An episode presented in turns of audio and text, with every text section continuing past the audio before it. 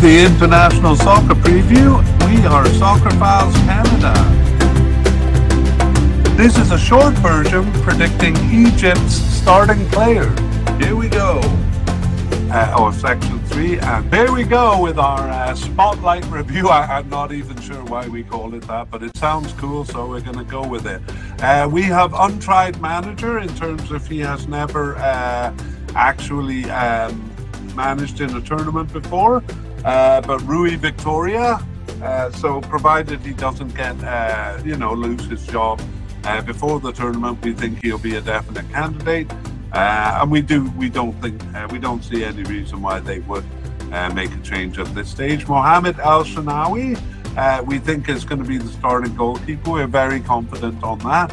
Uh, Mohamed Al, uh, Abdel Monem, we're talking about the central defence, so we think Mohamed Abdel Monem will be a starter.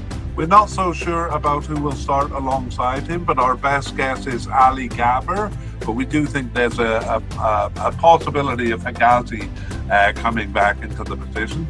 The left back position, we really do think is going to be a rotation. So we're not uh, uh, hedging our bets here. Uh, we think it's it really will be a rotation of Mohamed Hamdi and uh, Ahmed Abou El Fotouh. Um, right back position, though, no doubt about this. It's uh, Mohamed uh, Hani, um, uh, a new player stepping into the position there and seizing it. Uh, we are hedging our uh, bets a little bit in the central midfield. Um, uh, maybe two will start, maybe three. We don't know what formation they're going to use, uh, but we think it may be a rotation among or a choice among these four players uh, Mohamed El Neni, uh, Hamdi Fathi, uh, Ahmed Sayed, also known as Zizo, and, and uh, Mahmoud Hamada. Uh, on the left wing, too, we uh, have two candidates, but this is quite specific.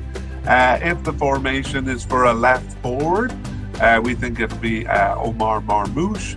And if it's for a left attacking midfielder, we think it's going to be Mahmoud Trezeguet uh, in that case. On the right wing, though, little doubt that uh, it'll be uh, Mohamed Salah. And again, uh, depending on the formation, he might switch to a central attacking midfielder or a centre forward. Uh, but the centre forward we have nominated here is Mustafa Mohamed. Those are our predictions for the Cup. If you like what you hear, check out the full version on YouTube or podcast by searching International Soccer Preview.